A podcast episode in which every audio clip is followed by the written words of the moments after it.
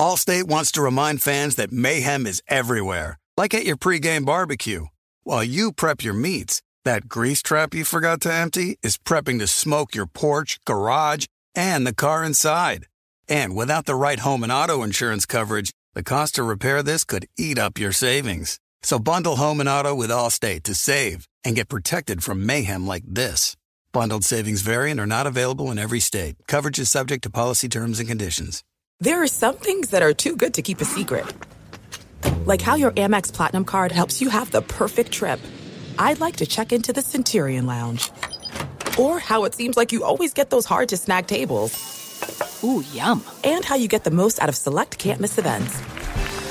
With access to the Centurion Lounge, Resy Priority Notified, and Amex card member benefits at select events, you'll have to share. That's the powerful backing of American Express. Terms apply. Learn more at americanexpress.com slash with Amex. I'm Katya Adler, host of The Global Story. Over the last 25 years, I've covered conflicts in the Middle East, political and economic crises in Europe, drug cartels in Mexico. Now I'm covering the stories behind the news all over the world in conversation with those who break it. Join me Monday to Friday to find out what's happening, why, and what it all means. Follow the global story from the BBC wherever you listen to podcasts. The Elevation with Stephen Furtick podcast was created with you in mind. This is a podcast for those feeling discouraged or needing guidance from God. Together in this podcast, we'll dive deep into scripture, uncover the powerful truths that will help you rise above your limitations and embrace your full potential. We're here to equip you with the tools you need to conquer life's challenges. Listen to Elevation with Stephen Furtick every Sunday and Friday on the iHeartRadio app, Apple Podcasts, or wherever you get your podcasts. I'm Diosa. And I'm Mala. We are the creators of Locatora Radio, a radiophonic novela, which is a fancy way of saying a, a podcast. podcast. Welcome to Locatora Radio, Season 9. Love at First Listen. We're older, we're wiser, and we're podcasting through a new decade of our lives. This season, we're falling in love with podcasting all over again and getting to the heart of our stories. We're going places we've never gone before, and we're bringing you along with us. With new segments, correspondence, and a brand new sound. Season 9 is kicking off with an intimate interview with Grammy Award winning singer songwriter Natalia Lafourcade. What's giving you hope right now? Well, when I see what music does to people, it gives me a lot of hope. If you liked Locatora before, you're going to love season 9. Subscribe to our show and you'll see why Locatora is your prima's favorite podcast. Listen to Locatora Radio as part of the My Cultura Podcast Network, available on the iHeartRadio app, Apple Podcasts, or wherever you get your podcasts.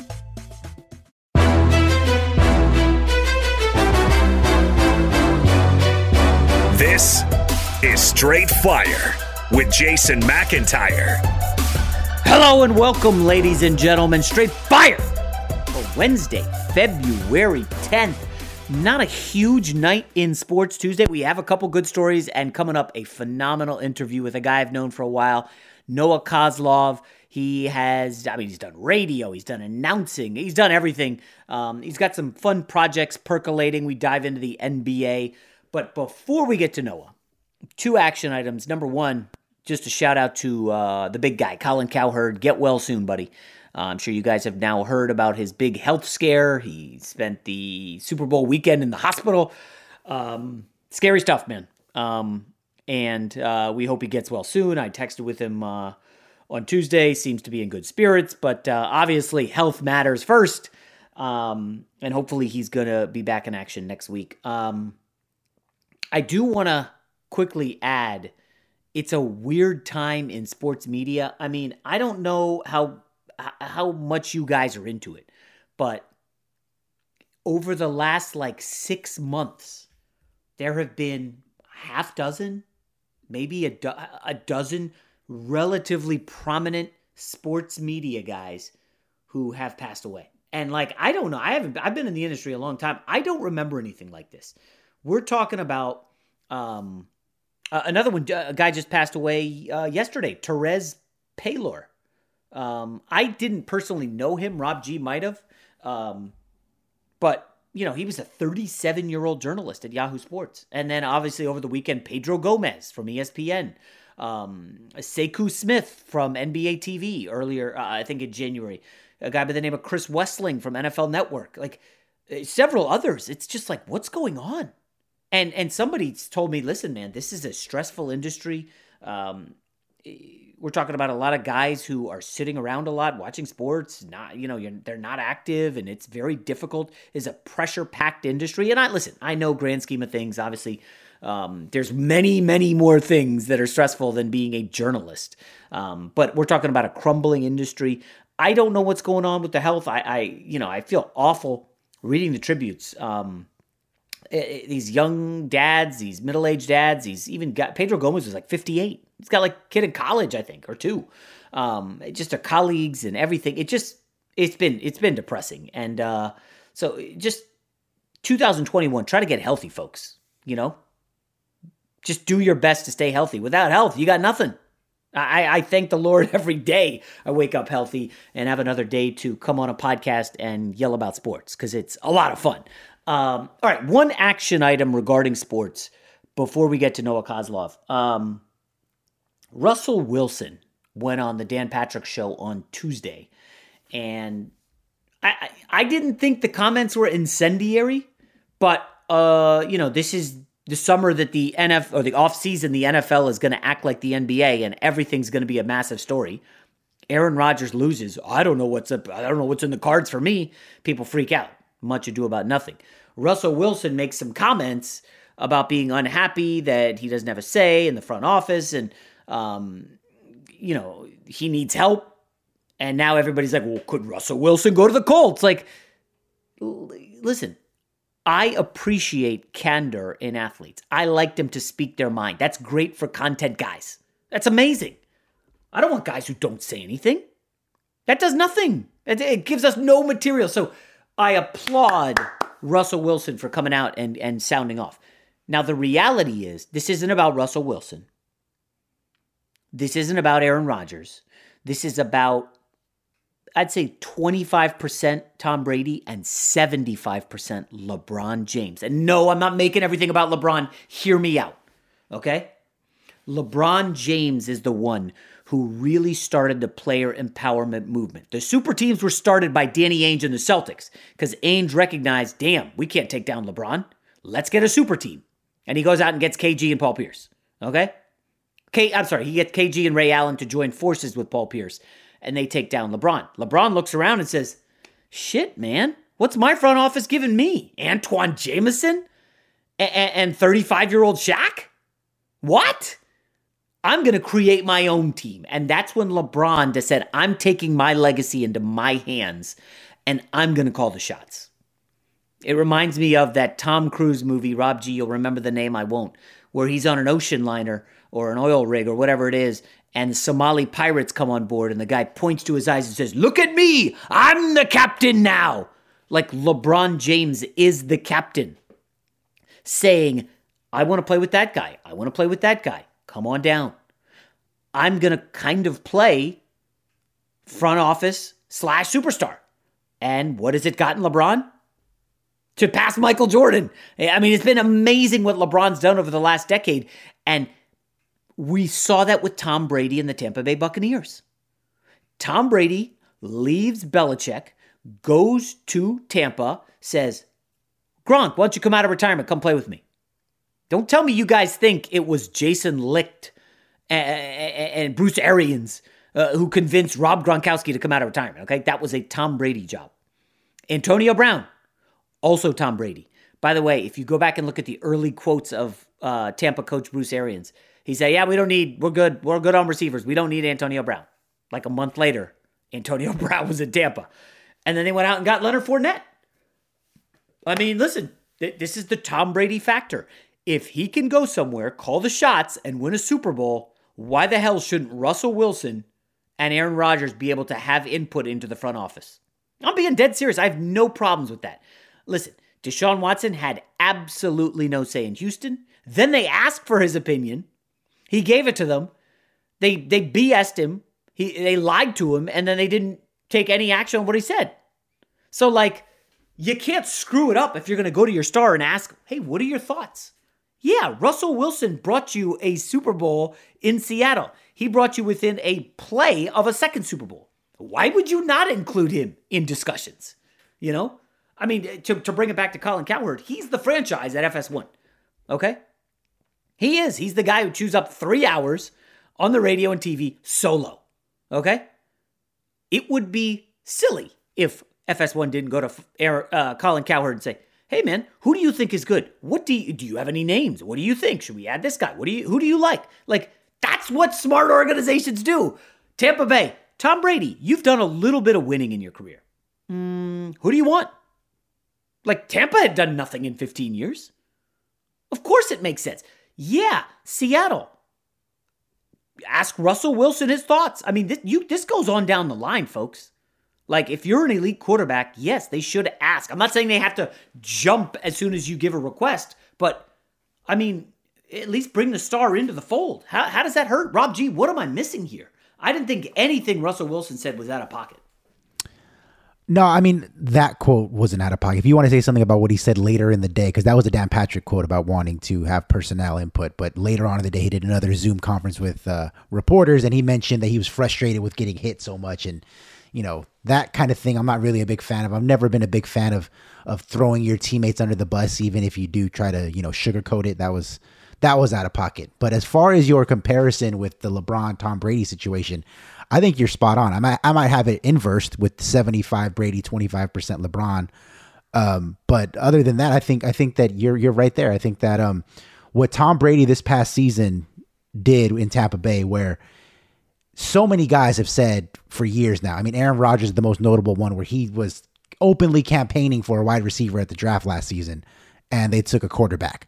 But he'd been saying, "Hey, get me uh, uh, a, a Stefon Diggs via trade. He's available. Nah, you know, we don't really do that. Okay, well, at least we're going to draft a wide receiver in the first round. Nah, you know what? There's a quarterback we like, so we're not going to yeah. do that either. When Tom Brady got to Tampa Bay, they knew that, you know, he's 43 years old, 42 years old. We're going to have to go all in. Tom, you want a, a, a, Antonio Brown to come out of retirement? I know he's not a fit culturally, but since you want him, we'll get him. You want uh, Rob Gronkowski? You think he's going to be a fit? All right, bring him in over. Uh, we, we, already have um, uh, Ronald Jones, and we just picked up Shady McCoy, but you want Leonard Fournette. All right, we're going to go all in.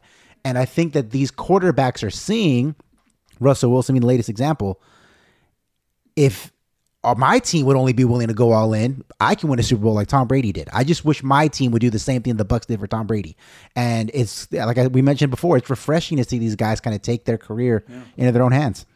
And, and I, I, just to be clear, throwing his teammates under the bus, I don't necessarily think he did that. But Rob G, I think you and I would agree. When you look at that Seattle team, it is Russell Wilson carrying it on the, his back. If you remove Russell Wilson from Seattle, you're looking at maybe a three or four win team. There is just no talent on the offensive line. The defense couldn't stop a nosebleed all season, even after that Jamal Adams trade, which, by the way, has been a disaster. Like, just because you have DK Metcalf and Kevin uh, Lockett and, and some good receivers, like, you can't automatically assume a backup quarterback is going to carry you. Russell Wilson, I know he takes a lot of sacks, but he also keeps a ton of plays alive. Gets no help from his defense. Like, I, I, I would say, you know, value is difficult to assess. Like, most valuable player, Aaron Rodgers, I get it. Um, I, I, I just think Russell Wilson, if you remove him from Seattle, no team falls further. Yeah, I mean that's fair. I mean, but you also got to, you know, be honest about it. Yes, he's a great quarterback. Yes, he is their franchise, but you know, what was it ever since he he trademarked let Russ cook, his numbers went down the tube. So, you know, they, if football is one of those sports, it's not like the NBA where one guy can, you know, li- literally put his team on his back and carry them. In football, there's a lot of moving parts. Your every position is dependent on another position. We saw that in the Super Bowl with Pat Mahomes. Well, He's incredible, wait, and his it, offensive line let him down. Don't so, you think on some level Aaron Rodgers has carried them to 13 and 3 the last 2 years? Of course. Of yeah. course, but there's you know with the uh, you saw even against Tampa with, with when Bakhtiari was down, it didn't really matter too much against yeah. uh, the Rams because Aaron Donald was banged up. But when he against that front four in Tampa, he he got sacked four times, and he you went after not getting I can't touched. Believe, I can't believe I didn't put this together. You just said something super fascinating. Has any team won a Super Bowl where the final two games they played, the left tackle of the opponent was down. I, I totally had forgotten about that. Th- Bakhtiari this- was down. This is on par with that first Golden State championship when every point guard was Oh, hurt. Yeah, everybody was hurt. I, I need to look at. I need to look that up. But it's funny. Left tackle goes down. They sack Aaron Rodgers five times. Left tackle was goes down because they were okay. Remember, um, before Fisher went down, they were fine. Like Schwartz had missed like five games and they were okay. But Fisher going down was the straw that broke the camel's back. I'm, I'm sure, by the way, you guys saw that video clip circling on social media on Tuesday where Mike Evans and Godwin on the sideline are in awe on like every single Patrick Mahomes dropback. They're like, he's a magician. How is he doing this? What? You know, their minds were blown. I'm sure you saw that, Rob, right? Yeah, I did. Yeah. A- and it just, oh. Anyways, all right, I've gone on long enough. Uh, any other thoughts on Russell Wilson, Rob? Uh, For Rob, Rob G, what's the percentage chance Russell Wilson is playing anywhere besides Seattle in Week One next year? Uh, that would be 0.0%. Oh, I thought you maybe give it a one or something. Yeah, I'm no, shot. Uh, all right, without further ado, here's Noah Kozlov. Allstate wants to remind fans that mayhem is everywhere, like at your pregame barbecue. While you prep your meats, that grease trap you forgot to empty is prepping to smoke your porch, garage, and the car inside. And without the right home and auto insurance coverage, the cost to repair this could eat up your savings. So bundle home and auto with Allstate to save and get protected from mayhem like this. Bundled savings variant are not available in every state. Coverage is subject to policy terms and conditions. There are some things that are too good to keep a secret. Like how your Amex Platinum card helps you have the perfect trip. I'd like to check into the Centurion Lounge. Or how it seems like you always get those hard to snag tables. Ooh, yum. And how you get the most out of select can't miss events. With access to the Centurion Lounge, Resy Priority Notified, and Amex card member benefits at select events, you'll have to share. That's the powerful backing of American Express. Terms apply. Learn more at americanexpress.com slash with Amex. From BBC Radio 4, Britain's biggest paranormal podcast is going on a road trip. I thought in that moment, oh my God, we've summoned something from this board. This is Uncanny USA. He says, Somebody's in the house, and I screamed. Listen to Uncanny USA wherever you get your BBC podcasts, if you dare.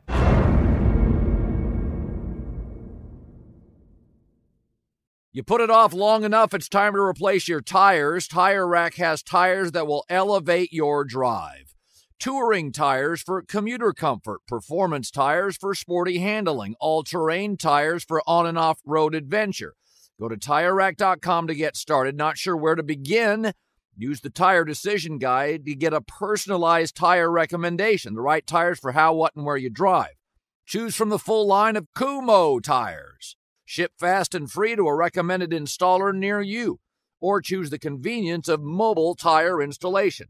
They'll bring your new tires to your home or office, install them on site. Doesn't get much easier than that. Go to TireRack.com slash Colin to see their Kumho, test results, tire ratings, and consumer reviews, and be sure to check out all their current special offers. Great tires, great deal. What more could you ask for? That's TireRack.com slash Colin. TireRack.com, the way tire buying should be.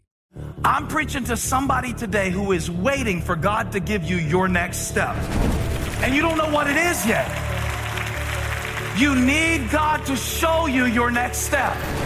Because God, I can't stay where I am, like I am, where it is. This isn't going to work. I, I have to move on, but I don't know where.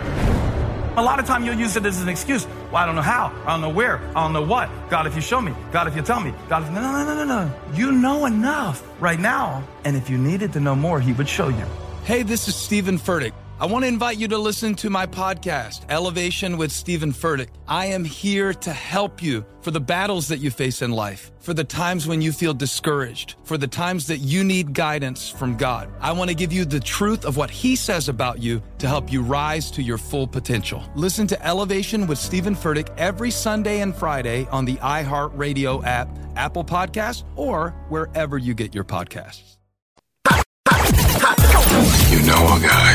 Jason likes to think he knows everything when it comes to sports. I know what sports fans want. But for everything he doesn't, he knows a guy who does. Let's just say I know a guy who knows a guy who knows another guy All right, let's welcome into Straight Fire a guy I've known probably for 10 to 15 years now. Um, his claim to fame is beating me in tennis, and I mean whooping me in tennis. Back in the day, uh, I talked a lot of smack. You know, I'm a I'm a weekend warrior tennis guy, and you know, lo and behold, Noah is like number one seed on his team in high school and just dismantles me. Noah Kozlov, live from New York City. How are you, Noah? I'm good. At that it's funny that my that if that's my claim to fame, I guess I should put it in some sort of social media bio, How right? Like maybe just in- like eliminate. I'll eliminate rejecting the screen podcast and just throw in once dismantled Jason McIntyre in tennis. Well, actually, what's cooler is he has a podcast with his elementary school daughter. Obviously, I have young kids. You guys know about that. I just I love how it's a unique idea bringing your daughter on the podcast and talking about like hashtag dad life, right? yeah, that one's called the follow up, and that one started about three years ago. I was doing it on my own, and and you were a early guest on the follow up where I would send a friend of mine from all sorts of walks of life. I'd send them one question and say, "All right, here's what I'm going to start with," and then we're just going to have a conversation, see where it goes, to prove that in a 10, 15 minute time span, as long as you're listening to each other, you can have a thoughtful, entertaining conversation. Hmm. Because you know it from listening to so many podcasts, so many radio shows, doing so many interviews yourself, that you oftentimes are listening to an interview and you hear something that's just dynamite from the guest. And I think you do a good job of this. And a lot of hosts will just move on to the next question that they've had prepared. but I know you from listening to you, Jason, a lot of times you'll say, whoa, whoa, whoa wait, wait, wait, wait. No, let, we got to stay on this. But as a listener, so often you just hear these gems left on the table because the host just wasn't listening. So I would have friends on from all walks of life. And then I started interviewing my daughter like the day before she turned three years old and then coming back from vacation, et cetera. And then once this whole period of isolation started, she asked me, Can I be the co host with you? And ah. I said, Yeah, let's do it. And then I asked the folks over at Vocal who I do the podcast through, they said, We'd love it. Can you put it on camera? I asked Eden. She said yes. So now it's it's just the two of us talking about anything that she wants to talk about. And I think it's been a and as as a father of young kids too, you understand it's been a great learning tool for her at six years old now. She turned six in October of conversations and giving more detail and not giving yes or no answers and really ex- expounding on certain thoughts and having presentation skills that hopefully will lead to greater confidence and take her far I know people are excited to hear about the NBA. We'll get to that in a second. But just to follow up uh, on you and the daughter, I, I will say there are moments, and not as many recently, where I'm introducing my kid or, hey, say hello to Mr. XYZ. And they're just like, hi. And that's it. And I'm like, you know, you know how to have a conversation. Like, I'm not putting you on the spot, but hey, how are you doing? You know, like uh, actually interact because you're able to do that, and your um, your daughter's gonna knock him dead. Now, Noah, are you basically getting ahead of the curve on this whole? You know how like people are making millions of dollars unboxing Christmas presents on uh, YouTube or whatever. That's what you're doing with your daughter on the podcast, right? That's obviously the play. that that is the the play. I don't want to work. Uh, my wife does not want to work, so let's put my daughter to work at this age. No, actually, it's she's never seen those videos and doesn't Yeah, no, my kids. go on YouTube. I don't think she knows that that world exists. And honestly, knowing knowing Eden so well, she would look at that, and her first comment would be, "Wait, they, they're so messy. They just rip open the wrapping paper like Right. that." Um, she'd that that would not be her world. This is uh, this is this is purely to have just conversations together. We never talk about how many people watch, how many people listen. She thinks it's really cool if someone does send a thought, say it's on Facebook about like a recipe that she might like. Yeah. she loves that. So it's been uh, it has certainly been the highlight of the pandemic. So every time I bring Noah on my uh, weekend radio show, we do NBA, and usually we get into a disagreement about something. But there's a time limit. No, no time limit here, Noah. Uh, so a lot of good NBA topics happening right now. Uh, I sent you a list of stuff, and I got to be honest. This I keep hearing from people that oh, Jokic is going to win the MVP. Like it's got to be Jokic. He, he's the guy. Joel Embiid. He's got to be the MVP. And you know, I looked this up, and I think I said it to you. Um, the last pure center to win the MVP was Shaq in 2000. I don't count Duncan or KG as a center. Some people might. Um, I got to be honest. I know Embiid and Jokic have been great and tremendous, and they're not pure back to the basket centers. But I think it's going to be LeBron this year. And I know it's early, but are you on the Jokic Embiid train or LeBron? LeBron. Okay. LeBron. And, and I and I oftentimes look at who's going to win MVP based on the narrative and what has happened the year before. And even if LeBron had this year had said the plan is, and look, LeBron is playing at a level that I didn't. I expected LeBron to play at a crazy high level, just because I always say that father time doesn't catch up to LeBron because LeBron James is father time. right. So this year, I thought that LeBron was going to take off games early, but as soon as you started to see him playing every night, it's like, all right, well, why MVP? That's what he wants. He he wants the MVP at this age. He wants all the things that will differentiate him from Michael Jordan and put him in a category all by himself across all, all of sports. And I think what Tom Brady did, I think I think that's something that mm. motivates LeBron when he sees all the love that Brady got at 43 for winning the Super Bowl. So even if LeBron had taken off some time or at least had him put as much effort into the game as he is and had said early, AD's our guy, AD's our guy, AD's our guy if he had said that, we would have gotten to the end of the season and he would have had crazy assist numbers, and you still would have heard, well, nobody was putting up assist numbers at that age like LeBron is. So LeBron is just, he's setting himself up on and off the court with the narrative and the play. LeBron is the MVP. But a question, a question for you on that is, and it's a question that Adam Stanko and I had on rejecting the screen this week, is who's the next face of the league? Mm. We, we thought about it with, with Brady retiring and then whenever LeBron does hang it up. Say it's in four or five years. So four or five four years. or so five years. Forty-one. Sure. If it's in four or five years, how, like uh, no, just flippantly, yeah, forty-one. No but why not? why, he show he has shown no sign. Like we always say that. All right, eventually it's going to happen. Eventually it's going to happen. When you say eventually, eight times, yeah, you got to just stop right. and just wait for it to happen because you stop saying eventually. So the face, the next face of the league, the guy has to it can't be Steph because in the next four or five years, yeah. then he's it's almost like outlasting Steph. So it's someone that has won titles to be the face of the league. Giannis has two MVPs. The league would love to promote a, a foreign player as face of the league, but would that be the guy in the United States? Jokic, uh, Doncic, Embiid, it, like those guys don't have the highlights that well, Luka does, of course, and so does Giannis. But back to Embiid and Jokic, they don't have the highlights to fill the screens that the next generation is consuming the NBA on to be the face of the NBA. I think I think it's pretty fascinating. But I think back to the MVP question, it, it's it's LeBron. Yeah, I mean Jokic is weird because his stats are insane. The player efficiency ratings. Some of his passes are highlight reel stuff, the bombs, uh, the great vision that he's got. I just and and I hope this doesn't roil the purists. Um, I just don't think the NBA is going uh, is going to vote in a, a, center. Can I call him doughy? I hope that's not a slight. He's a doughy center who plays for the Denver Nuggets as MVP, unless they're like the best record in the league and winning the title. I just I don't see that happening. Right.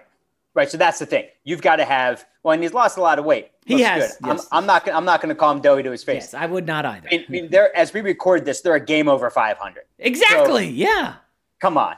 Come. I mean, I'm the Lakers. The Lakers are nine. The Lakers are 19 and six. With, but that Stop also it. brings up the 76ers, and um, I'm going to get to some of their numbers in a minute. They listen. They've been great.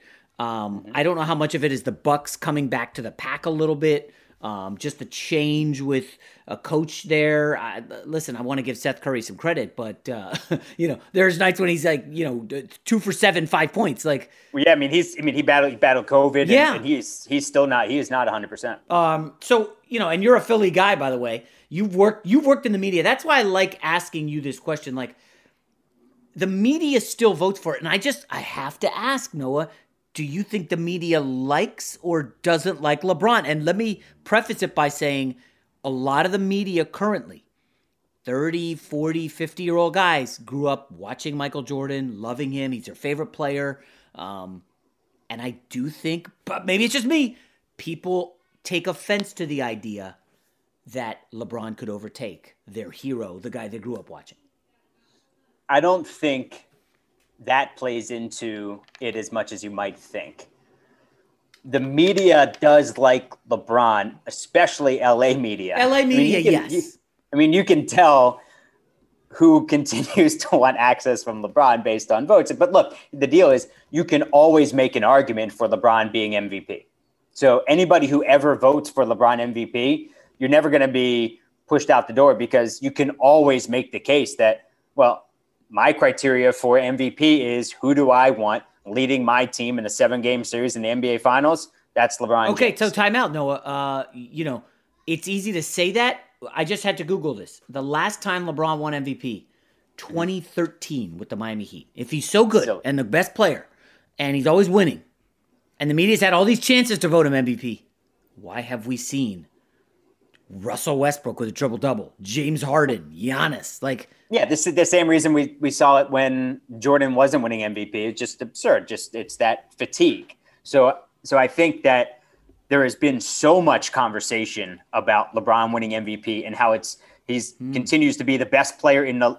You can always make the argument that he's the best player in the league, and that he hasn't won one going on now. This would be the eighth year in a row if he didn't win, not winning MVP. Come on. Okay. There, there's there's way too many arguments to make for LeBron being MVP that this year he wouldn't be unless you know look and with Embiid I think you're just and Sixers fans the front office everybody just holds their breath about Embiid yeah, yeah. breaking down. So I do think that the playoffs have a lot to do with it even though it's a regular season award unless your numbers are stupid like the Russell Westbrook triple double season. Which, which, in hindsight, like, it not whatever. Anyways, I don't want to go in on Westbrook. Let's stay in LA. I was going to save the Clippers for later because I was able to find a lot of uh, negative Clippers stuff. I listen. Nobody, uh, you know, I've been out here in LA almost five years now. I don't know anybody who likes the Clippers. It's almost like hate. And what happened with them melting down in the playoffs last year, Noah? You'd think, okay, coaching change. They got rid of Harrell. Um, I don't know if they got better on the roster. Noah, this is staggering. Um, according to the stats on NBA.com, mm-hmm. the Clippers are dead last in the NBA in clutch time defensive rating. Clutch time, last five minutes a game, point differential of five or less. Clippers mm-hmm. dead last in defensive rating. They are 28th in plus minus in the clutch. Okay? Mm-hmm. They are only five and seven in those clutch games. 26th in field goal percentage in the clutch. Noah, how does this happen after the Denver meltdown? And I don't think this is the team that's going to win a title. I'm be I don't see it happening. I think a lot of it has to do with the fact that that PG has that Paul George has barely played in the clutch this year. So they've had they've had so many lopsided games. Mm. So I don't look so deep into it as the numbers would suggest right now. And I also, i have been having a really difficult time just simply analyzing the league this year oh, because God. of all the external factors. And, and I felt the same way going into the bubble that it's, look, this just isn't real basketball. And, and the team that's going to win it in the end or might be there in the end isn't the best team on paper. It's the team that's going to be able to do it mentally and emotionally as well. And I think that's what led the Heat to get there also. But I was looking at the numbers with Paul George and Kawhi on the floor together. So when they're on the floor together, they're 15 and three. And mm. they've got as a two man lineup, they're a plus 21 net rating as a two man lineup. For and for guys in two man lineups that have played over 400 minutes together. So for context, PG and Kawhi have played 432 minutes together. That's either the best two man lineup in the league or right there at the top. For comparison's sake, LeBron and AD have played 482 minutes together, and they're a plus 16 net rating mm. when they're on the floor together. So I think a lot of it has to do with the lack of continuity with the Clippers lineup. And also, Lou Williams has been garbage. Well, He's let's dive into awful. that. Um, He's been awful. Is that because he so misses I wouldn't, I wouldn't, be, I wouldn't be surprised if, if he ends up being traded. But that was a guy that they relied on in the clutch in the past, and Lou Williams has been horrendous. What do they do though? Because they uh, they they bring in Luke Kennard, and they don't bar- they barely play him in the fourth quarter. I don't know what that move was about. Like, okay, I get it. Kawhi, Paul George are your top two. Who's number three on that team? Who's your third alpha? They don't have a, a well. I mean, alpha in personality, it's it's Pat Beverley, but alpha as far as who you're going to give the ball to. get the ball to, yeah. Right. So like Nick, like Nick Batum has been nice as a Oh. role player, shooting the ball in the corner, but he's not a he's not a playmaker. They don't they don't have a they don't have that third playmaker if Lou Will is not the guy. You, what do you problem. think the trade market's like for Lou Williams? What is he, 32? I mean, Yeah, and his play and his playoff numbers are oftentimes worse than his than his regular yeah, season he's a regular season guy who can heat up against Orlando, you know, in March and, and and torch him, and then in a big game, LeBron is playoff hunting him uh, Mhm. and saying, "Get him over here. I want to take him to the rack and and put him in the torture chamber." I, I don't know. Maybe you're right. Lou Williams gets dealt. Are the Clippers for you a contender in the West? as much as anybody can be a contender Mm. against the Lakers. I mean, why not? Why not? I mean, when you when you have when you have PG and and Kawhi if healthy, and that's the problem with with Paul George just just staying healthy, and we're seeing it again. Um, they just they simply cannot afford any sort of injury, either one of those guys. I think I think the the Lakers and the Jazz have been terrific. But for me, the Jazz, it's a you've got to you've got to show it to me in the playoffs, which I think is which is an under, understandable to say and fair to say. But I think the I think the the Lakers are the clear favorites, and I think the Jazz and the Clippers, and if the Nuggets can, if they can get it together, Mm-hmm. if they can get it together, they certainly have the talent to do so. But outside of that, I don't see anybody else yeah, contending. it's you made a great point with like I have a hard time analyzing the NBA. So the Mavericks, for instance, are currently 13th in the West, but they are three wins from being fourth. Uh, you know, so they're- the middle class is just overflowing. I, I listen. I know a lot. Not a lot of people care about the Utah Jazz. Although uh, a buddy of mine who's a producer on Undisputed is a huge Jazz fan, and just will randomly send me notes. Uh, hashtag take note. Um, I thought this would be them last year with Conley, and I and I got laughed at. I thought they would have the best record in the West. This was pre-pandemic and everything, and they are on fire. Uh, and again, I know it's a small sample size, but if if I'm going to go after the Clippers for struggling in the clutch, the Jazz, Noah, and again, it's just a tiny sample size. They are shooting 58% in the clutch. Unsustainable. That is by far best in the league. And, and and this is a Utah team. I don't know. uh, Like, are you afraid of Utah in the postseason? if they keep playing the way they're playing, absolutely. But we just we don't know if they can do it Yeah. that way in the playoffs. So the other night, have you been on that Clubhouse app? I have, yes, a little bit. I haven't really dove deep in. uh, Right. So so either have I. And the NBA asked me to participate in their in their first ever like clubhouse in-game thing. Okay. And so I was doing this two weeks ago, Oh. and Shawn Marion was up on the stage, and a few other former players, and and um, some other influencers or media members. I, I don't, I didn't know who they were. And someone asked, uh, oh, oh, Ros uh, Gold-Onwude was hosting it, and, and Ros said, "What about Donovan Mitchell for MVP?" And a few people were like, "Oh yeah, yeah." And I said, "Hold up, Donovan Mitchell's not even the MVP of his own team right now." And I got the whoa. Shawn Marion gave me the whoa, whoa, whoa, and I was like, I mean, you can make the argument that it's Rudy Gobert, Mike Conley, then Donovan Mitchell, and it's not a it's not a hate on Donovan Mitchell, but Rudy Gobert has been certainly the most valuable guy on that team. And Mike Conley is the Mike Conley that we expected last year. And, and, and last year, just wasn't actually sure how to fit in. And then you get all those other contributions from elsewhere. And Bojan's been has, has started to come on.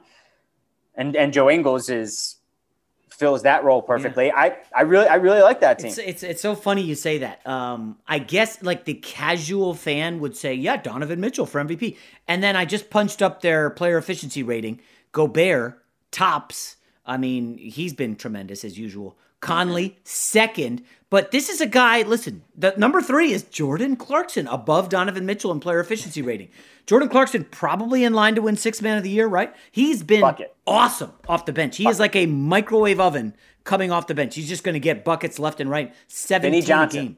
Yeah. Vinnie Johnson of 2021 bucket. I mean, he still doesn't play a whole heck of a lot of defense, but I mean, really, does Uh, anyone in the NBA play defense right now? Noah? Right, I mean, that's an understatement. dude, I took such a bat. Okay, go ahead. No, no, no. So when, when you say does anyone play any defense anymore? So did so KG's got a book coming out, and he did a Q and A in the New York Times yesterday, and he said that he was asked about today's game, and he said, "I don't think there are a lot of guys who played 20 years ago that could play today." Hold on, hold on. Not- a lot not- of guys who played this- 20 years ago. I don't think they could play today. 100%. And and we're not talking about the stars. He's talking about the guys that run from like corner to corner and to corner to corner to shoot threes, defend the three point line, those types of guys. And he said back then we could play we could play with our we could play with our hands. Now you can't play defense with your hands. So you have to be even better with your footwork, even faster. Think like so he's saying that back then it was easier to play defense. Usually it's the only argument is nobody plays defense. Look how easy it is to score. his Oh, argument was his argument is hmm. look how to be a good defender, how much harder you have to work now. And that was something we certainly don't hear from Shaq and Yeah. Charles ever. Yeah. But I thought that was something interesting from KG talking about guys playing defense now. Well, Shaq and Charles love to protect their era. 90s basketball was the greatest thing on earth, obviously. Noah, right? I mean, goodness Such gracious. trash. It, it, uh, it's laughable, but that's an interesting theory by KG. And I, I it does go back to, hey, man, uh, Michael Jordan beat up a really inferior league in the 90s. Now, I know KG was 2000s, but the offensive skill right now in the NBA is off the chart. We've never seen a league this good. I mean, Zach LaVine is putting up ridiculous numbers. He's he's an insane talent. This is a guy, by the way. He reminds me of like Tracy McGrady. He's not even going to be an All Star this year. That's how stacked the league is. Mm-hmm. Like, at what point will people realize that the NBA now is way better than the product from the 2000s and even the 90s? And Noah, we say that about every sport. Oh, the best players are the ones now, except the NBA. Why does this happen? Help me understand it. just look I, I think it's i think it's very very different. I think the games i, I uh, you know guys playing in certain eras certain guys would be able to play today. If you you know depends on it, it also depends on the rules. The, the guys now can do certain things the guys offensively that the players in the 80s and 90s couldn't do because of the rules but also guys are doing things now because of the rules that those guys 20 30 years ago never even considered doing so i, I have i always have a tough time i always have a tough time with that Yeah. but that but the talent level the athleticism the creativity that and the access to being able to remain at such a high level you know access to resources is on another level Um, Bradley Beal is stuck on one of the worst teams in the league. He's leading the NBA in scoring. I mean, I think he has the most 40 point games this year. If the play, when the playoffs begin, what team is Bradley Beal playing for? We know it ain't the Wizards. Who's it going to be? a classic jason mcintyre question I, it's, it's a little loaded, but uh, he, I would ask. I would ask. I would ask this same type of question, and then like that's the headline that you get and then put out. Um, the o- the only team that that I can think of that would have the assets to do it would be Denver. Yeah. Now, I'm not so sure why they are married to Michael Porter. That was Jr. my follow up question. yeah, I'm I'm not sure why they're so married to him. If you can if you can get him without it, and it, it involves all the first round picks, kind of like that Nets deal, all the first round picks, the swaps, and then you're giving up some players that don't include Michael Porter Jr. Maybe it works. Gary Harris, maybe that works. R.J. Hampton, others. You know, if I'm the Wizards, I would accept that. Yeah. I would. You know, Brian Windhorst was on here before the season, and he's talking up Michael Porter Jr. like he's untouchable. And I was like, what's his ceiling, Noah? And I floated out. I think Michael Porter Jr. at his absolute best could be a Tracy McGrady type player. I have since dialed that back. Um, some of the stuff you hear about Porter, like, you know, he's always injured. You know, he's a little spacey. I think he got COVID twice. He's a COVID denier. Says a lot of crazy shit. Um, he said some crazy stuff during that Clippers series. Um, there's a bit of an ego. Like I like Michael Porter. I'm. I don't. I don't. I don't get the Denver Nuggets' absolute love for him. What am I missing? I don't know the guy personally. I can't speak to. I, I can only speak to what is out there about what he has said and what he has said in the past. I like him as a player, but I don't get the mm. no matter what, we cannot trade him, even if it is for a Bradley Beal in his prime that could help us contend for an NBA title. Like I don't I don't get that. That that's that's the move you make. Is LaMelo Ball the most exciting player in the NBA this season? I, freaking love watching. Yeah, because I know you were. I think you were nearly the Charlotte Hornets announcer or something like. Uh, yeah, I was. Yeah, I was up up for the radio job for this second time in three years. Still waiting. Still waiting to hear back from them as to why I wasn't chosen instead of just getting that HR form letter. But that would have. Listen, they haven't. This is a good team, man.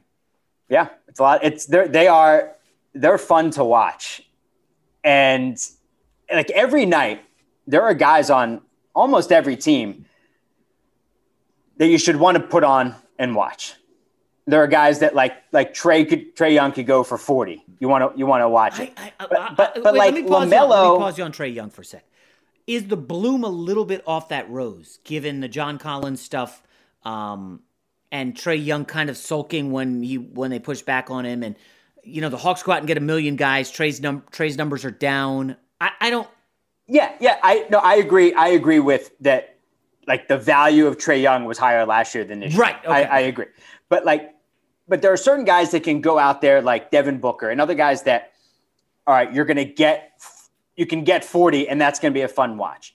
But when LaMelo has the ball, it, now I'm not comparing him to Iverson. Ooh. But when I was a, I'm not comparing. There's a headline, Noah. Thank you. but but when I but when I was a kid watching Iverson, and it was like when I would watch Eric Lindros with the puck, or my cousins in Pittsburgh who loved hockey and they're watching Mario Lemieux. When they touch, when when Lindros would touch the puck, when Iverson would have the ball, you'd move to the edge of your seat. And like, that's the vibe I get from LaMelo. Like when LaMelo's in a game, you move to the edge of your seat, and when he gets the ball, you're like you can't you can't sit still. You're waiting to see what he's going to do, and that's that's a must-watch player. That's the definition of excitement. That you could be sitting back on the couch, LaMelo gets the ball, and you start to you start to inch forward a little bit more. So sort of like Steph Curry over the last six years. Yeah, in, in, in a, yeah, uh, no, honestly, for Curry, right, right, right. Yeah, it, but in a in a little bit in a little bit of a different way, uh, just because the shooting numbers haven't been there as obviously as consistently as Steph's have been during Steph's prime. But but yes, that way that way with Steph is kind of how I feel about LaMelo. I am. I, I know. You know, we've gone long here. I am curious as to how you know you to tie this back to your earlier question. Future face of the league. You asked this last year, and it was Luka and Zion battling it out. Both have really fallen on hard times. Uh, Mavs are struggling. I keep trying to think that they were going to be in the mix for Beal, but I don't know if they have the assets. Um, given that the Knicks have their pick next year and uh, that Porzingis deal the Pelicans are also like not a good team. I, I don't know what the problem is. You're hearing like no juice around Zion. I, what's your take on the Pelicans here, 22 games in? Yeah, I think it's just a, a, weird mix with Stan and a bunch of the young guys. That that's what I think it is. He's is. not playing I think, Redick. right. I think it's I think it's a I think it's just an odd mix of guys. And recently, they've been a whole lot better. So in the past about month, it, at the very least, the offense has been a whole lot better, and they've been playing better at they've been playing a bit better at end of games also. So I'm I'm not willing to to close the book on the Pelicans mm-hmm. just yet, um, but that's that's another interesting team to to watch around the deadline to see what they're going to do. And look, when you have, when you have young guys and stand your coach, I, I do think you're going to go through some you're going to go through some ups and downs. Yeah, you know him a but little again, bit, don't you? But that no, I don't know Stan at all. Mm-mm. I thought, but, I thought but I think interviewed him. Never. No. Okay. Whoops. Mm-mm. My bad. Mm-mm. And I thought I thought he did a really nice job on TV. I thought he was. Yeah. I thought he was honest. I think I thought he was a strong game commentator. Mm-hmm. Um, was he a curious it, hire for a young team? This is like an old school dude. Yeah, I thought so at the time. Yeah. But but they did have but they had veterans there as well, and they still do. You know, and JJ's a, a professional, Steven Adams as well, Eric Bledsoe. Like they they have they have mm-hmm. professionals. Um, it's just a matter of what is the right mix for right now and the future. So they might they might be Yeah, caught a little know bit that in between, clock- but but I think they're still going to be okay. Noah, you know that clock is ticking on Zion. Okay, one year down. This is the second one. Um, I you, you got to put a winning team around him. I, I the, the fact that they think David Griffin, a million draft picks, and Stan Van Gundy is the answer. I am a little troubled by that. You know, we just saw them lose Anthony Davis, and it was gutting. It was ugly, and I can already see this playing out with Zion again in a few years. I'm I'm I'm going to wait to see what happens at the deadline, what they can get for Redick. Uh, if if they move Lonzo, I think there's there's still things there are still things to be done. Where do you think Redick's going? Sixers? if this Seth Curry thing continues to go the way it's going with with Seth not being healthy, I could see that, especially with how well he played with uh, with Embiid, and I and I think the Pelicans would do right by him. Maybe try to get him back towards the Northeast and, and, and closer to his family. I think Boston might be an option. But Hmm. I think Boston might be looking big that can shoot. Yeah, I, I- think right now I'd put I put the Sixers in, in the driver's seat for that. Uh, Redick apparently really is. I guess his family lives in Brooklyn, and he really Brooklyn, wants yeah. to be there. But they they they got no they got no need for a 36 year old shooting guard. Or No, not in Brooklyn. Not Yeah, in Brooklyn. But but Philly, but yeah, but Philly could be an option. All right, here we are, February 10th. Who is going to the NBA Finals? Let's hear the prediction. Sixers and the Lakers. Interesting. And the Sixers, it, it's I'm still waiting with bated breath to see how they're going to handle playing in the half court in the playoffs, and if if it if it starts to rear its head again about not having another playmaker that can actually shoot. Um, but the way that Embiid has dedicated himself to his body and the way Simmons has played, and, and when they're on the floor together, that they are dynamite. The Nets, as good as they are, you you're gonna have to in the NBA Finals. Games are played a lot of times.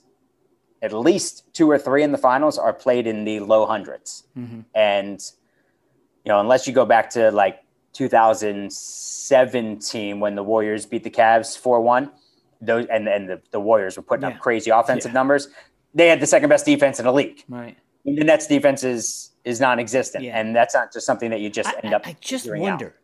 Give me the Sixers starting backcourt defensively against Kyrie Irving and James Harden. And, and who's Joel Embiid defending? He ain't gonna go. Chi- I mean, you could. What are you gonna put him on Jeff Green and sit him in the corner? I, Mhm.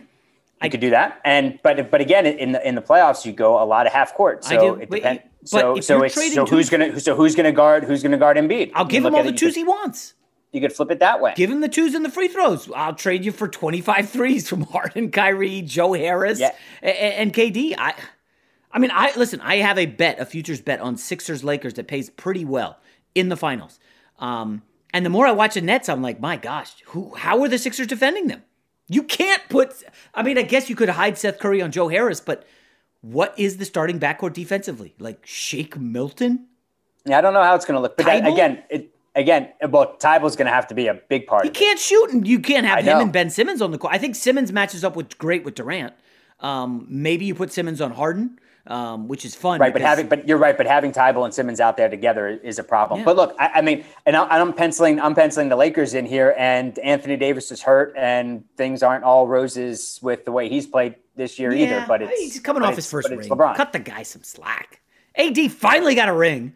He wants to rest a little bit. Remember, before he got to the Lakers, he had the he was always like fragile and injured. You know, um, I, I'm he's like the least of my worries on the Lakers. Um, Well, but I'm saying just just on on the whole, is that you know how is that all going to work? Just even with you know a few like Marc Gasol hasn't been good. He's been bad, yeah. but doesn't matter. They have Talen Horton Tucker. Come on. Noah, seriously, he's awesome, dude. He is. That guy's ridiculously talented. All right, I've taken up enough of your time. Noah Kozlov, uh, how many places do you? You're taking more paychecks than I am, Noah. I know the new media model is, you know, have like three, four, five revenue sources. I feel like you have eight. Mm, yeah, I mean there are a few that are public and a few that aren't. Um, Yes, but, uh, yes, yeah, I, I'll I'm say, aware. uh, you want to talk about those that aren't, or no? Okay, I mean it's right. it's there. No need, no need, no need to promote it. Listen, but the it's, it's interesting stuff. the podcast, the Rejecting the Screen podcast, that's the uh, for this audience is the the basketball podcast. And if you're interested in conversations with a six year old girl, my daughter, Yeah. that's uh, the podcast. That that one's called the follow up. You had a guest on rejecting the screen. I forget who it was, either in the last couple months or maybe late 2020. Um, I think I texted you instantly, like, "Wow, that was it was great." You, you get guys to open up with great stories, which I, I really like. Thank you. Yeah, keep up yeah, the good thank work. you. Um, yeah, there've been been a few of those guys that, uh, like Reggie Theus, when I asked him about his head coach at the time with with the Bulls, and he said uh, that guy. It was Kevin Loughery. I said, Oh. "So, what do you think, Kevin Loughery?" And he goes, "Kevin Loughery's an asshole." and then and then and then you go down that path, and Yeah. yeah, there've been there've been some uh, some really terrific personal stories. Former Washington Bullets head coach, plaid wearing in the 80s, I believe. Gosh, that's Yeah, you've been embarrassing that I know that. All right, Noah Kozlov, enjoy New York City. We'll talk to you soon, buddy. Thanks, pal. Allstate wants to remind fans that mayhem is everywhere, like at your pregame barbecue. While you prep your meats, that grease trap you forgot to empty is prepping to smoke your porch, garage, and the car inside. And without the right home and auto insurance coverage, the cost to repair this could eat up your savings. So bundle home and auto with Allstate to save and get protected from mayhem like this. Bundled savings variant are not available in every state. Coverage is subject to policy terms and conditions. There's no distance too far for the perfect trip. Hi, checking in for. Or the perfect table. Hey, where are you? Coming! And when you get access to Resy Priority Notify with your Amex Platinum card Hey, this looks amazing. I'm so glad you made it. and travel benefits at fine hotels and resorts booked through Amex Travel, it's worth the trip. That's the powerful backing of American Express. Terms apply. Learn more at americanexpress.com slash with Amex. I'm Katya Adler, host of The Global Story. Over the last 25 years, I've covered conflicts in the Middle East, political and economic crises in Europe, drug cartels in Mexico. Now I'm covering the stories behind the news all over the world in conversation with those who break it. Join me Monday to Friday to find out what's happening, why, and what it all means. Follow The Global Story from the BBC wherever you listen to podcasts. The Elevation with Steven Furtick podcast was created with you in mind. This is a podcast for those feeling discouraged or needing guidance from God. Together in this podcast, we'll dive deep into scripture, uncover the powerful truths that will help you rise above your limitations and embrace your full potential. We're here to equip you with the tools you need to conquer life's challenges. Listen to Elevation with Steven Furtick every Sunday and Friday on the iHeartRadio app, Apple Podcasts, or wherever you get your podcasts. I'm Diosa. And I'm Mala. We're the creators of Locatora Radio, a radiophonic novela, which is a fancy way of saying A podcast. Welcome to Locatora Radio Season 9 Love at First Listen. This season, we're falling in love with podcasting all over again. with new segments, correspondence, and a new sound. Listen to Locatora Radio as part of the My Cultura Podcast Network, available on the iHeartRadio app, Apple Podcasts, or wherever you get your podcasts.